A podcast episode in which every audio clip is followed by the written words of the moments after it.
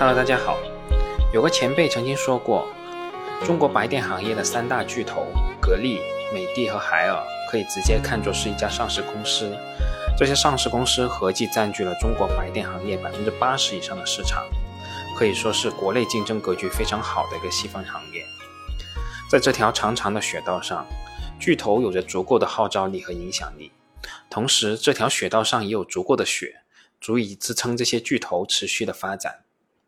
不过话虽如此，也不代表这条赛道没有新进入的竞争者。比如说，最近 TCL 就收购了奥马电器，准备在冰箱领域大展拳脚。当然了，这些都是后话了。我们还是先来看看这三巨头2020年所交出的成绩单。我们首先来看一下三巨头2020年的收入情况。格力电器2020年度实现营业收入1705亿。相比于二零一九年同期下跌了约百分之十四点九七。美的集团二零二零年度实现营业收入两千八百五十七亿，同比增长百分之二点二七。海尔智家二零二零年实现营业收入两千零九十七亿，同比增长百分之四点四六。我也制作了相关的一些图表，如果大家感兴趣的话，可以直接看一下“都说不易”公众号后附的图表。那从二零二零年度的收入看，延续之前的传统，同样是美的集团的收入是最高的，海尔之家的收入增长幅度是最高的，而格力无论是收入规模和增长幅度都是垫底。从这个角度来看，格力原来过分依赖空调的策略，确实导致了公司抗风险能力要明显弱于另外两家巨头，而海尔之家连续两年的收入增长幅度位于三家企业之首，也令我们对海尔的能力与潜力有了新的看法。我们再看一下这个收入里面的内外销比例，格力电器二零二零年度内销比例为百分之六十五点六四，美的集团的内销比例是在百分之五十七点四，海尔之家的内销比例在百分之五十一点一三，格力电器的内销比例有所降低，而外销的比例提升了约两个百分点，但也有可能是因为整体国内的销售有所降低，导致外销的比例反而有所提升，但无论如何。格力电器在国际化方面同样是大幅落后于前面两位大哥的。那接下来我们一起看一下这三家企业2020年度的规模净利润情况。格力电器2020年度实现规模净利润221.8亿，相比于去年同期下跌了10.21%。美的集团2020年度实现规模净利润272.2亿，同比增长12.44%。海尔之家二零二零年度实现规模净利润八十八点七七亿，同比增长百分之八点七一。从规模净利润的角度来看，美的集团同样是表现抢眼，在二零一九年的高基数以及二零二零年这个特殊的年景下，仍然取得百分之十二点四四的增长。如果这些利润都是真实的话，我不知道美的集团的投资者还有啥可不满意的？难道你们要把美的与那些生产呼吸机？从事核酸检测的企业相比较吗？这种想法现实吗？而对于格力电器，虽然规模净利润跟随收入有十个百分点左右的下跌，但总体维持两百亿左右的利润规模，我个人认为问题并不太大。而海尔智家，我在整理公司年度规模净利润的数据的时候，都有点怀疑是取错季度的利润数了。在这一点上，海尔智家与上述两家公司的差距是有点大。即使收入规模再大，如果无法形成真正的盈利，对于我们来说意义也真不大。那接下来我们一起比较一下三巨头的净资产收益率情况。格力电器二零二零年度的净资产收益率是百分之十八点八八，一个国人看上去非常吉利的数字。但实际上，格力电器本年的净资产收益率较上期是下跌了六个百分点。美的集团二零二零年度的净资产收益率是百分之二十四点九五。相较于二零一九年，轻微下跌了一点四八个百分点。海尔之家二零二零年的净资产收益率是百分之十七点六七，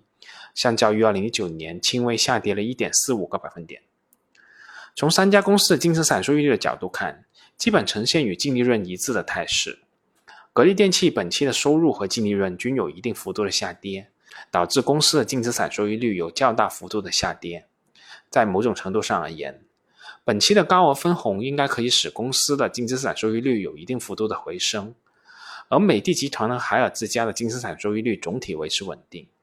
在2020年这个较为特殊的年景，两家公司的净资产收益率仅轻微下跌了约一个百分点左右。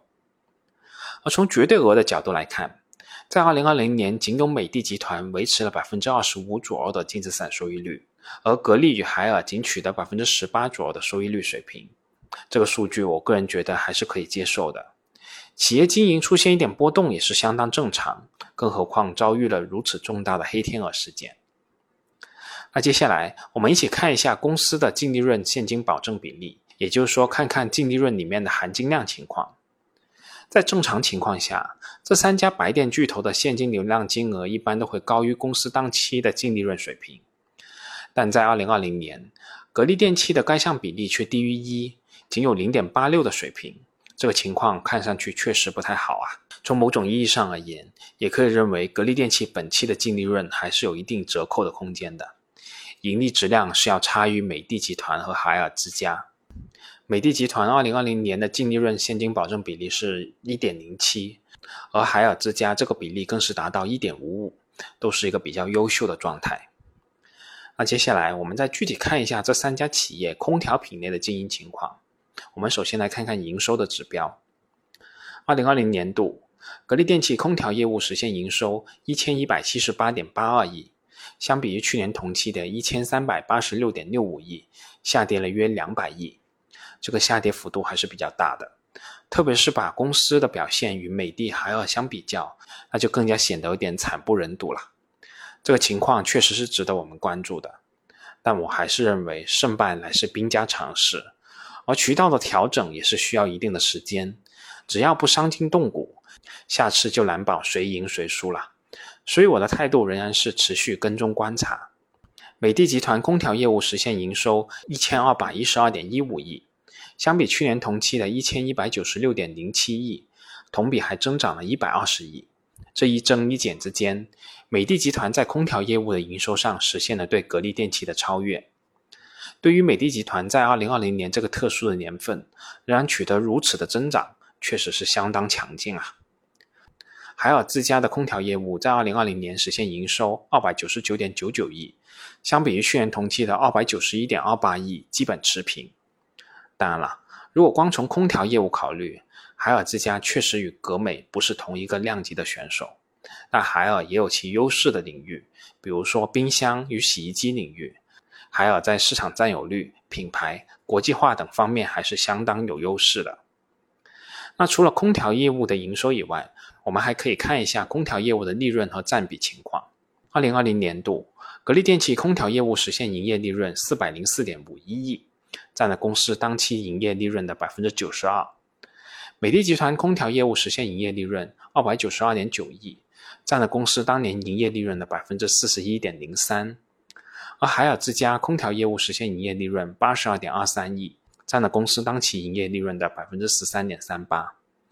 从营业利润占比的角度来看，我们既感叹格力空调业务的创立能力，同时也看到格力电器对空调业务的高度依赖。格力电器的其他业务目前还难以对公司的发展形成实实在在的支撑啊。那我们再来说说最后一个角度，我们一起看一下三家公司的资产负债率和商誉情况。这三家公司的资产负债率水平其实没有太大的区别，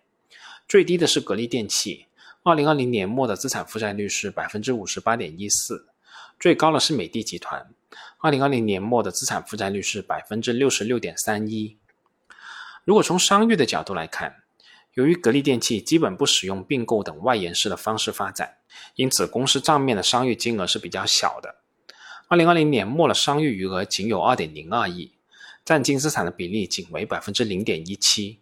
基本上可以忽略不计了。而另外两家，比如美的收购库卡和东芝的家电业务，海尔收购通用的家电业务等等，都在账面形成了约两百亿规模的商誉，占净资产的比例分别为百分之二十三点八零和百分之三十三点零六。这就是硬币的两面呐。外延式的并购既造就了企业的快速增长，但确实也埋下了巨额商誉这颗雷。而在我们这个黑天鹅频发的时代，一切皆有可能啊。好了，这次我们就讲这么多，我们下次再见吧。